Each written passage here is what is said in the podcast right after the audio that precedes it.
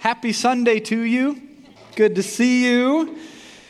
if you are new around here, my name is David Morrow, and uh, I am a part of this congregation and love being here, and every once in a while get to do some preaching. So, we're going to do some preaching today. We are uh, in a series called 4D Love that is looking at the four directions or dimensions of God's love, which truly is the heartbeat of what Jesus taught. That our job as kingdom people is to receive the love of God. And when we receive the love of God and experience who He tells us we are, we're able to love ourselves, uh, which is what Greg talked about last week. And it is out of that overflowing of love that then we love others and we love creation, which is what we're talking about next week. So today, the focus is on how do we love others well? How do we love our neighbor well? And so, as a, uh, a, a, way to show some, uh, show some love to uh, Mr. Rogers, the title of this sermon is Won't You Be My Neighbor? Won't you be my neighbor? So, here's my question Why does loving our neighbor matter to God? Because, I, I mean, what God could do is just say, I'm going to give you love, and then you give it back to me. But for some reason, God wants us to love others. And I was thinking about this this week when uh, my wife and I we were in the kitchen, and we were in the kitchen with our mildly precocious seven year old Isaac. Now, Isaac was with us in there, and he just looks at us and kind of asks one of those random questions kids ask. He says, Mom, Dad, are you guys always going to be together? And like, we had this moment like, oh, this is one of those moments like those parenting moments they tell you about, where there's so much riding on this moment. And so we try and affirm him and say, Isaac, mom and dad, when we promised we were going to be together, we're going to stay together, you don't have to be worried about that. Like, just relax, buddy. You're going to be okay. Like, your mom and dad love each other. We plan on staying married and all this sort of stuff. And uh, once we get through what we assume is our diatribe of how we affirm him in who he is, he looks at us as if we missed the whole point of the question. And he looks at us and says, Okay, great. But just in case something happens, I want you guys to know I want to be with mom. oh, it's like kids are the best. But I, I mean, Isaac is the stereotypical mama's boy. I mean, like, he is the kind of kid that when he walks into the, the living room, if my wife and I are on different sides of the couch, he'll like pretend like he's gonna come up and hug me and then just at the last minute fake and go to mom. Like it, he is the stereotypical mama's boy. But what I'm so grateful about with my wife is that when he does that, most of the time, what my wife will do is look at Isaac and go, Isaac, if you want to love me, you need to love the people I love.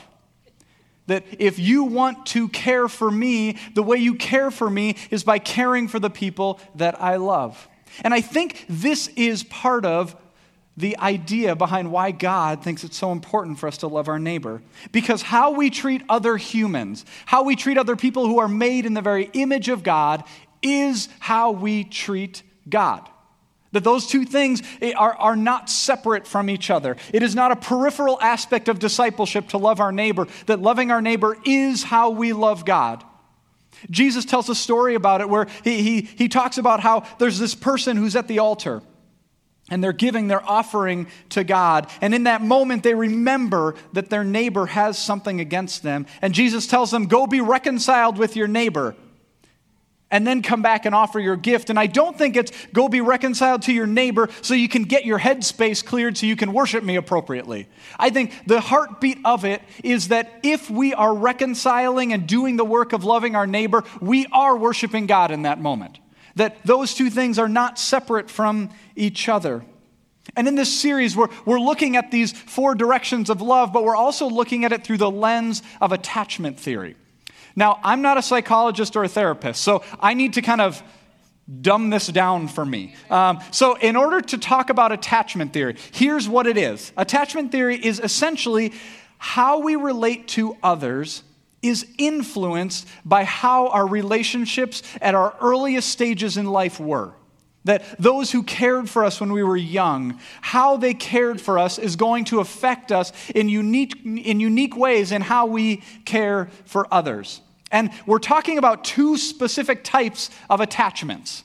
Like some of us have what we call anxious attachments, and others of us have what we call avoidant attachments. And so, because I am at any given moment trying to win dad points with my near teenager of a daughter, what I wanted to do is show you a picture of my dog because she keeps telling me I need to show you a picture of my dog. So, this is Louie. And Louie and I have a complicated relationship. Um, and he, here's the thing what I have discovered about Louie, which is what I also think is true about us, is that dogs perfectly resemble the anxious attachment. That they fear losing connection. That what it like when when I walk out the door to go get the mail and then I walk back in the house, this dog is like freaking out as if all of a sudden they assumed I was gone forever. And oftentimes, what it means to be anxiously attached is that we can have such a negative view of ourself and, in turn, an unrealistically positive view of others. So, there's this one aspect of us that is anxiously attached for some of us, but then there's other of us who are more avoidantly attached. And I think the avoidant attached people most closely resemble cats. Because here's the thing cats, they don't fear losing connection, they fear closeness. Or they at least assume if I'm close to you, it's because I'm providing you a gift. It's like, I know you want me, but here's the thing you got to earn that love. Like, if I come close to you, it's because I either want something from you or I'm bored. Uh, and, and oftentimes, what it means is for those more avoidantly attached, you have an overly positive view of yourself, which is what I imagine cats have. Like, and a very negative view of others, particularly the dogs in the room. And like, my in laws have cats, and it's amazing. Like, I, I, I really, I have an even more complicated relationship with cats than I do my dog. But like, there's, there's this one cat that one I could be there for a whole weekend and I will never see that cat because the cat has not deemed me worthy of her presence. And yet, even though we have these different ways that attachments have shown up in our lives, whether negative or positive, all the research shows that you and I are hardwired for relationship. We are hardwired to attach to those closest to us. And what can happen is, as, as Kevin talked about a few weeks ago when he used that analogy of Velcro, that you and I, the more we try and attach, we try and cling, if, if we are anxiously attached or avoidantly attached or however we show up, sometimes that Velcro, like Greg's gross back brace, like it just doesn't stick the way it used to. Like, we think that this is going to help us because we're hardwired for that relationship, but then it burns us. And we get broken by it, and so we shrink back. And so, what we're going to talk about today are um, what are the barriers to attachment? What are the barriers that we all have to living out the command of Jesus to love our neighbor as ourselves? And in order to do that, we're going to look at a parable of Jesus from Luke 10. And it's probably the most well known parable that Jesus tells, and which is part of the problem with it. It's the parable of the Good Samaritan. Now, as many of you know, because you're Bible scholars, before Luke 10 comes Luke 9. And in Luke 9 comes the turning point in the entire book of Luke. Luke 9:51 is a critical verse in the book of Luke. It says that Jesus now set his face towards Jerusalem. So everything before that in the book of Luke was ministry, Jesus ministering primarily in the region of Galilee, and everything after that is Jesus laser focused towards the cross. He's focused on what the cross is going to mean, what it's going to require of him. But in order to get from Galilee in the north to Jerusalem in the south, he has to get through the enemy occupied territory of Samaria. So that's our context. So let's look at the beginning part of this parable. On one occasion, an expert in the law stood up to test Jesus. Teacher, he asked, what must I do to inherit eternal life? Like, what do I need to do to be saved?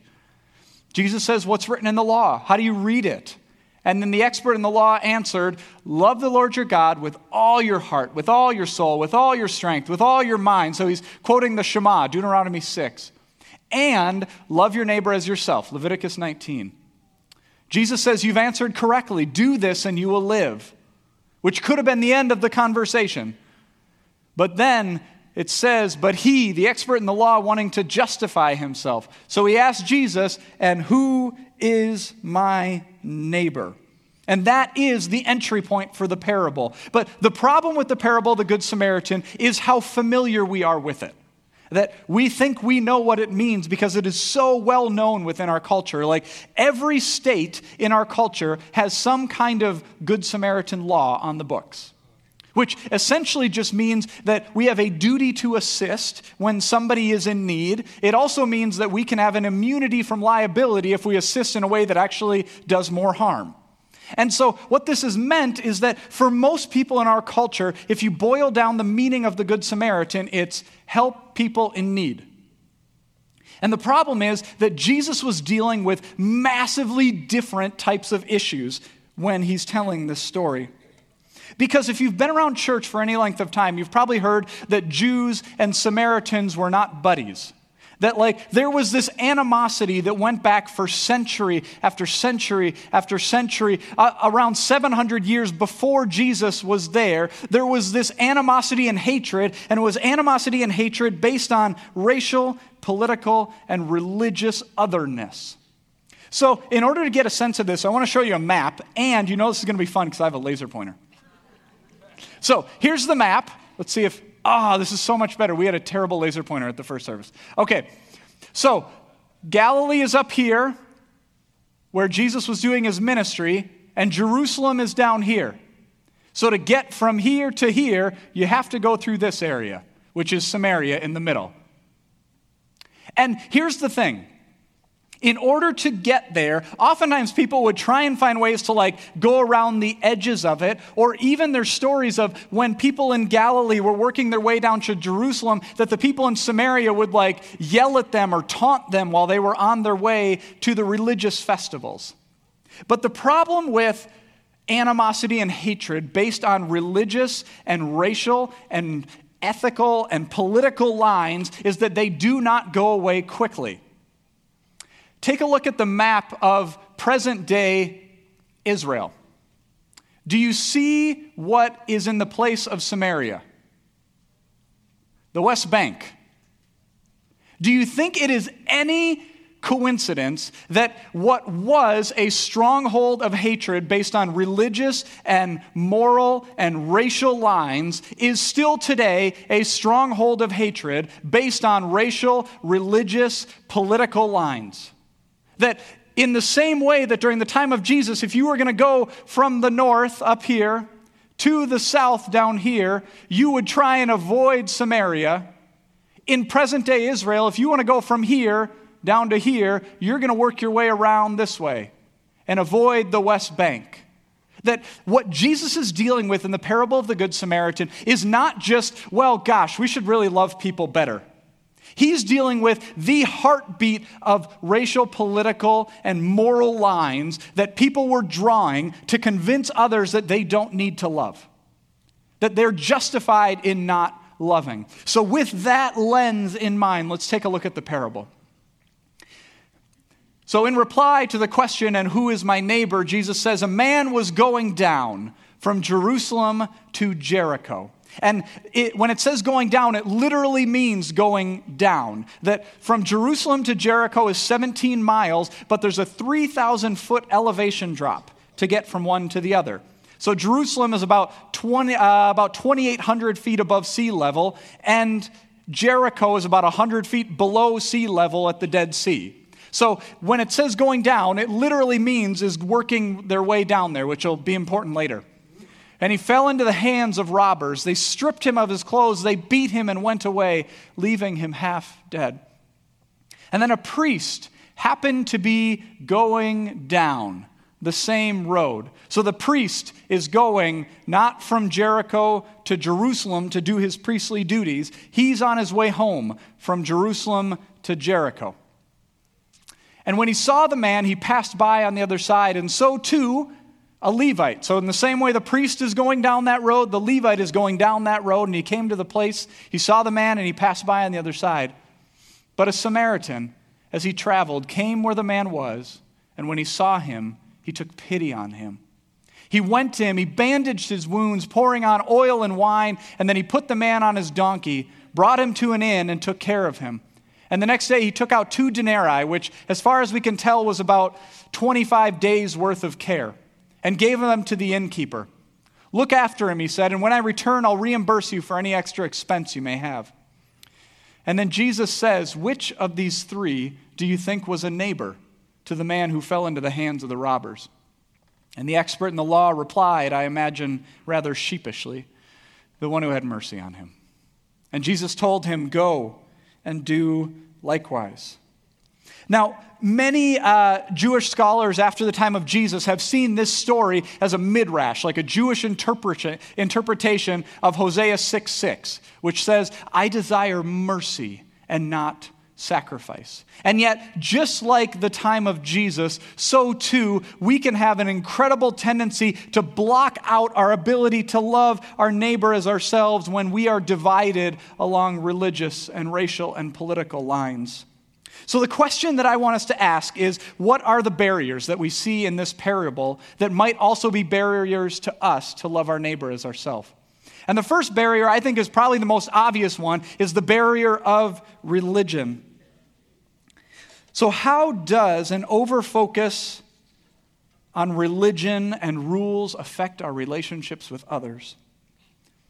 You know, for some who may, might be more anxiously attached, what it can look like when we start getting into religious conversations is our fear of rejection comes up. And so rather than telling you what I really think, I'm just going to minimize my convictions and, and, and kind of gloss over our disagreements so there's a veneer of agreement. But the problem with that is we might be in relationship then, but I know in the back of my head, you don't actually know me. You know the version of me that I think you can handle. Whereas for those of us maybe uh, a bit more avoidantly attached, uh, oftentimes it can show up like we're, we're either indifferent or conveying like a superior posture, we, we might even just be dismissive offhand of what you think, of your religious convictions. And in this story of the parable of the Good Samaritan, there's essentially like three primary religious characters. So there's the priest and the Levite, and there's also the expert of the law. And what's interesting is that more often than not, when people talk about why the priest and the Levite didn't help, it's because, well, in religious uh, tradition, in the Jewish religion, if you were to touch a dead body, you would be unclean for a certain amount of time. And even within uh, religious writings and Jewish writings, it says that even if your shadow touches a dead body, you're unclean. But what's going on here is not that they are headed to Jerusalem to do their religious duty. What's happening here is they're on their way home and they've forgotten that their religious duty does not actually need to affect every part of their life. That how they organize their life had made them run into the problem of thinking that if I'm following God, every aspect of my life needs to fit into the rubric of how do I be religious with God. And when we do that, we miss the people right in front of us. And I think what's interesting too is that when Jesus asked the expert of the law, what are the greatest commandments? The answer he gives to love God and to love others is the exact same answer that Jesus gives. So he knew the right answer which I think is one of the most insidious aspects of religion. It can make us think that if I know the right answer, I actually understand the right thing to do. We can start to believe that if my theology is right, if I've got all the right dots that I can cross off, or I know all the right things to say, that I'm going to know how to live that out well. One of the things we see in our house is uh, we, we have two boys, and um, like boys do, they like to fight each other. And oftentimes, the fighting each other ends with one of them crying. More often than not, it's the younger one crying. And so they'll come in together, and normally the crying one first, but the one, old, the older one, will come in very quickly after with his defense attorney lines ready. He'll come to us and say things like, Yeah, yeah, yeah, okay, so Isaac, you know, he was doing that thing you told him never to do. So I decided to take matters into my own hands. I decided to rip him off the thing, and I don't know what happened. I think I kneed him in the face while we were doing it, but just so you know, he did the wrong thing. He was not obeying the rule. And the line that we have around our family is I will look at my 10 year old sweet son Noah and say, Noah, it's not enough to be right. It's not enough to know the right answer. Do you see what you being right has done to your brother? Like, if all we're focused on is being right, we end up missing the people right in front of us. Religion has this insidious ability to box us in and blind us to not see beyond our borders of our religious system. And yet, in the midst of that, Jesus rejects all attempts to shrink our scope of responsibility. He says, I don't want you to be trying to figure out how do you do the bare minimum to make me happy. That your job is to show love and be a neighbor to those who are coming in to your midst because religion ultimately can be transactional and relationship is meant to be reciprocal. It forces us to break down all the tendencies we have to objectify people based on the category they fit in. I've been working for about 10 years at Union Gospel Mission, but before I started working there, I knew the category of homeless. I knew the category of sex offender. I knew the category of drug addict. The problem is, I didn't know any of the people. And once I started to get to know the people, and we were sitting together, and I was hearing the story, and I was, I, I, was getting on the inside of what the pain was associated with all of those aspects in our culture, in our world, whether it's homelessness, whether it's having a felony, whether it is uh, dealing with a drug addiction. Do you know what that does? You start getting moved with compassion. You start recognizing that all the ways I boxed you in do not fit into the reality of you. And I wonder for us, what are the categories that we box people in? Is it black or white? Is it, and this one you'll like, card carrying, Trump loving Republican? Uber ultra liberal Democrat? What's the box? Maybe it is the box between gay and straight. Maybe it is the box between militaristic and pacifist. Because the emphasis of the kingdom of God is to force us to break out of all the ways we categorize people. Because if I categorize you, I will never know you. And if I never know you, I can't actually love you. And if I can't love you, I can't live out the mandate of the kingdom of God. So our job is to practice the presence of people to break down all the ways that I just stay at a distance from you and assume I know you because I know the category you fit in, and actually walk into community with you where I can look at you across the face and say, Tell me who you are. It, it requires getting curious. It requires saying, I've assumed all these things about you, but I've never actually remembered that you're also created in the image of God that God actually has something to teach me through you. And this is, I think, one of the first barriers to us living out the mandate to love our neighbor as ourselves. But because Thanksgiving is coming up, I wanted to give you a few more table topics um, while you're at your Thanksgiving table. So, the second barrier we deal with is political and social affiliations. You're welcome.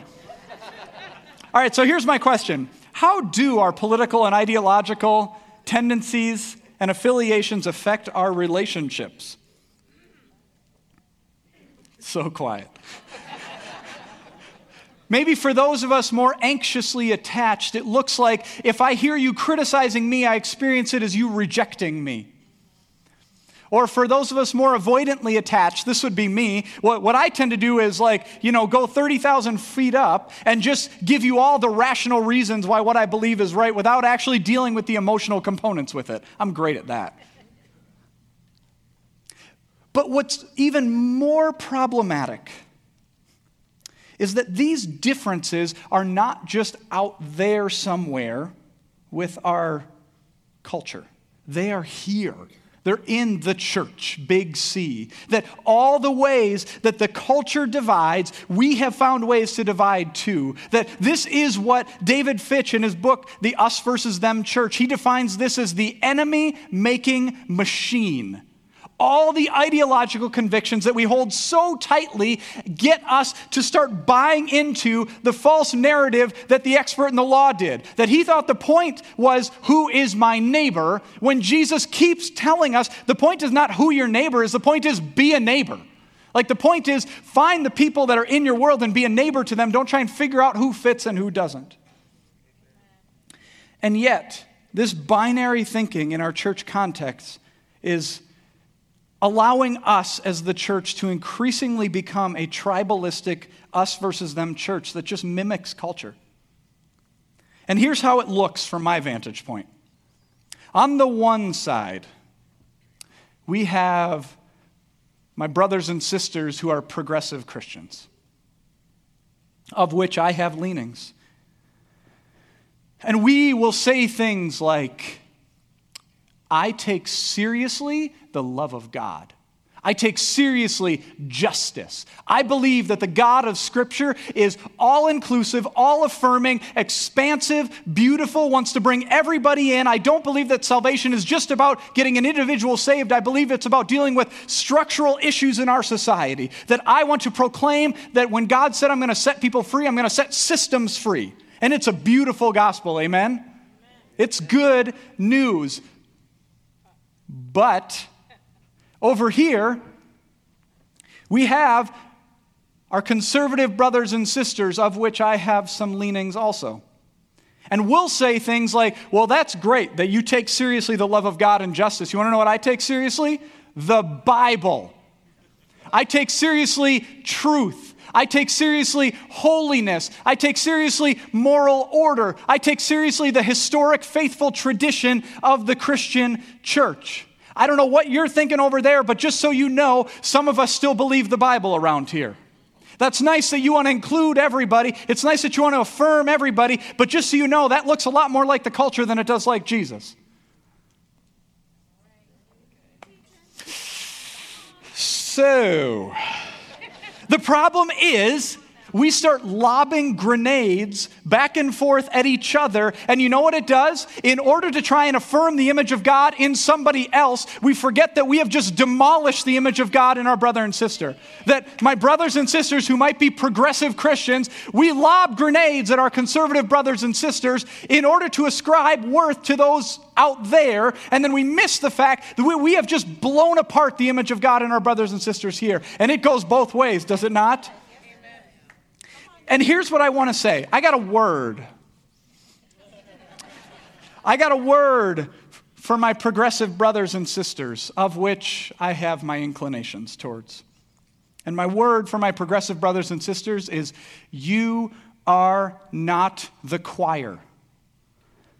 That one of the things I hear often um, by my, conser- my progressive brothers and sisters is, well, I love it when they start preaching about justice. I love it when they start preaching about race. I love it when they start preaching about structural evils. I love it when they start preaching about affirming everybody and bringing everybody in, when the reality is, you are not the choir. You have as much to learn about what it means to live out the love of Jesus and the justice of Jesus as our progressive brothers and sisters.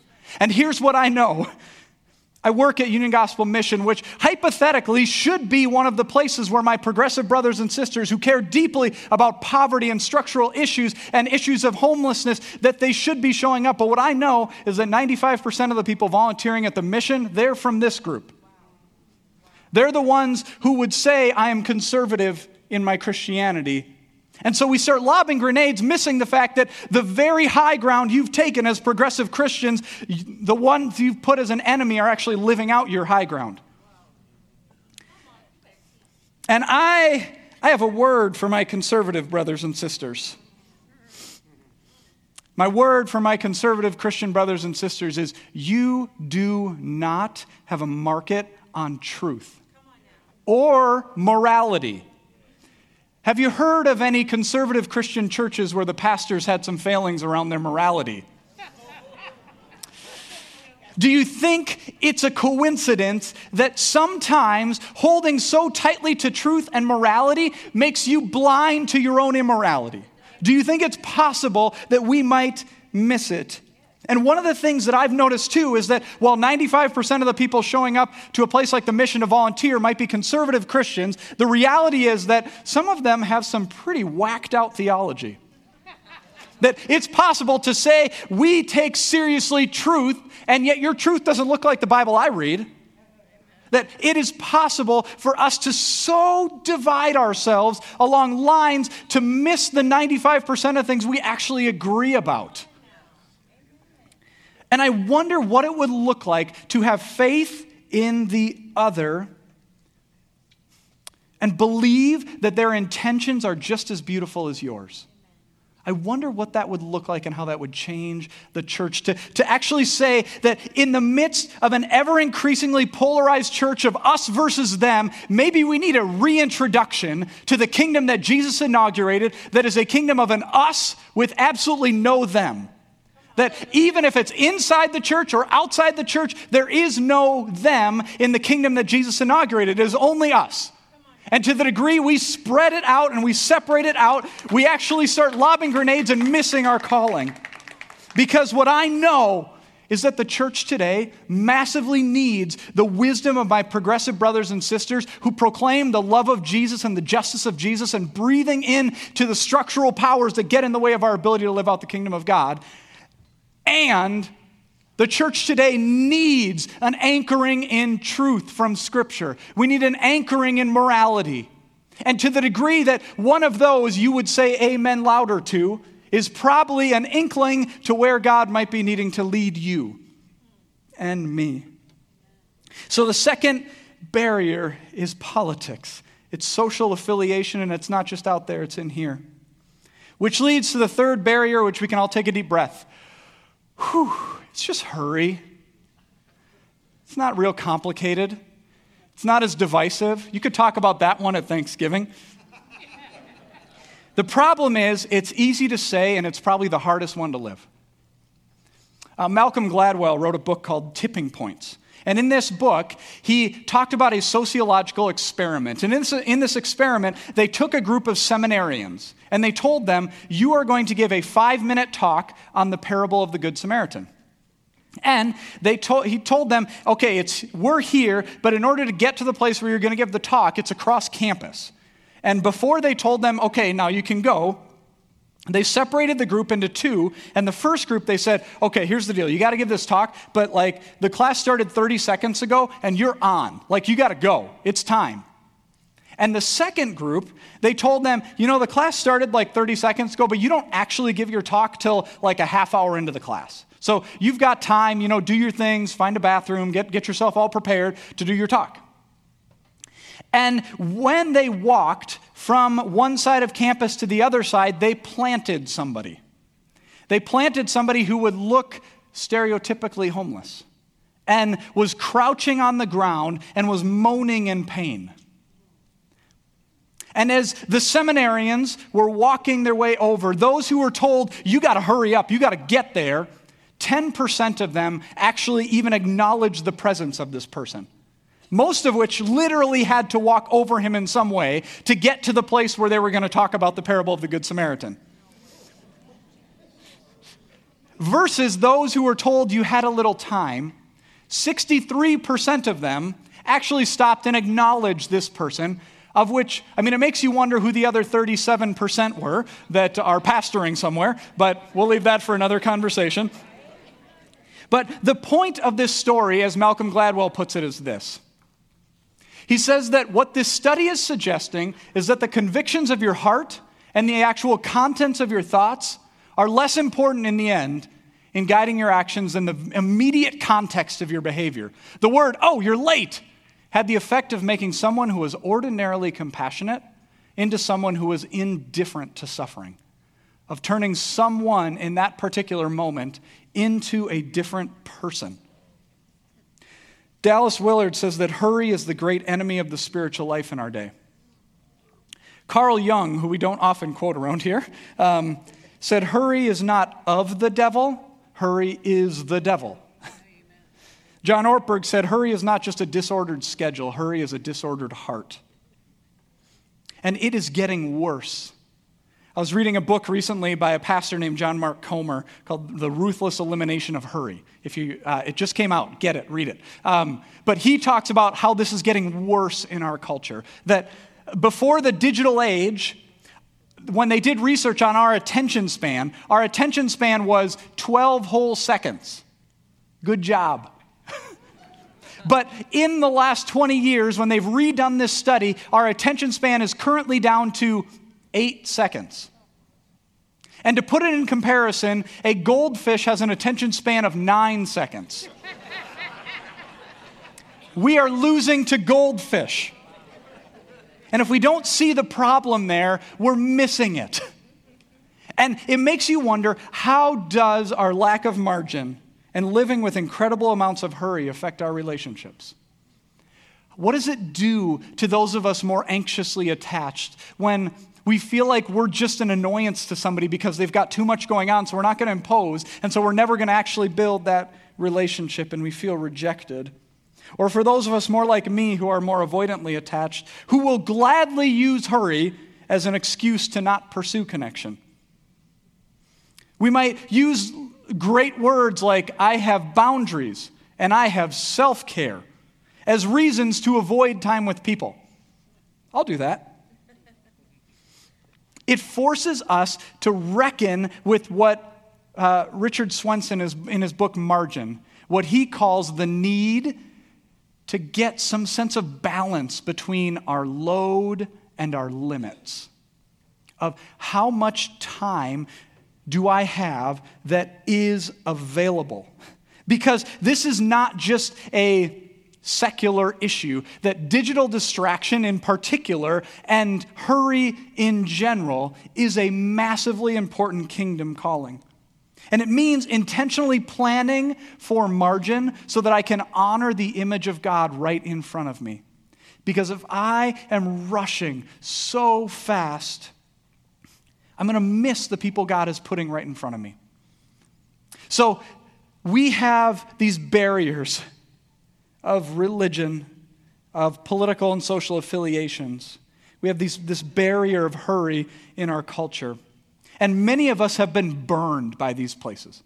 Many of us have been burned by religion. Many of us have been burned by the social, political, ideological affiliations. Many of us have been burned by the lack of attention somebody gave us because they were going so fast. And it can be easy to just exit and say, I'm not going to do it. I'm not going to engage in that type of relationship. And yet, in the midst of that, we have to be challenged by the fact that although we may be wounded in our relationships, it's in those relationships, it's in loving neighboring that we actually get healed too. So, I have a couple questions. The first one is Who do you have the hardest time picturing as your neighbor?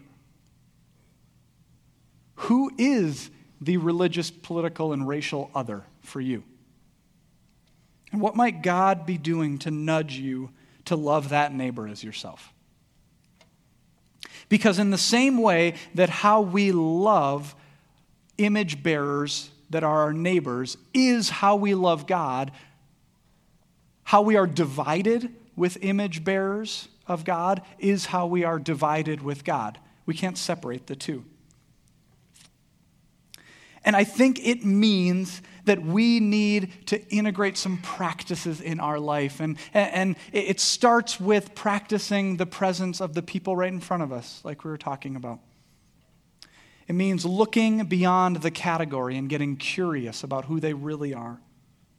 It means breaking down the wall of hostility and the rhetoric that gets bombarded and thrown back and forth between conservative and progressive Christians. It means fighting against the lie of us versus them. It means building muscles to disagree in person rather than settling for the caricature of the other from a distance. It forces us to get proximate so I can actually see you and hear you and listen to your heart. It means planning for interruptions so that we can integrate some margin into our life. I mean, what would it look like if somebody called you and said, Hey, are you available? I want to hang out. And you said, No, and I'm not busy. I'm just planning for margin. I want to be awake to how God is moving. I want to be available so that when that person comes into my world, it's not just an imposition. You can say, I have time for you because God wanted me to have time for you. And He was caring for you, He was there for you.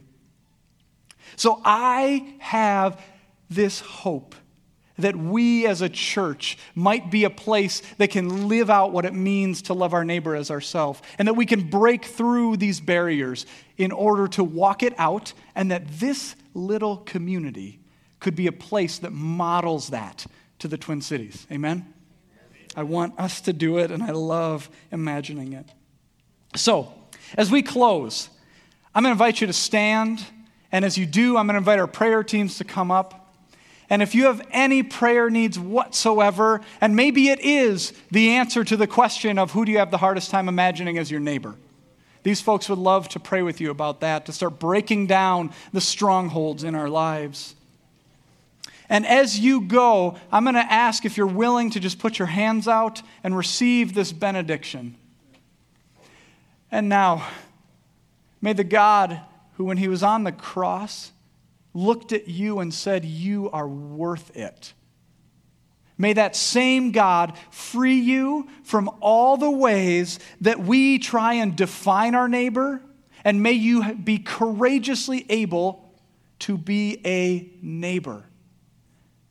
May you be the one that can be freed from the us versus them categories of the church. And may you be freed from our addiction to busyness. And in the midst of that, may you walk with the love and the joy and the peace of Jesus, which passes all understanding. Name of Jesus, amen. Have a great week. Thank you for being here.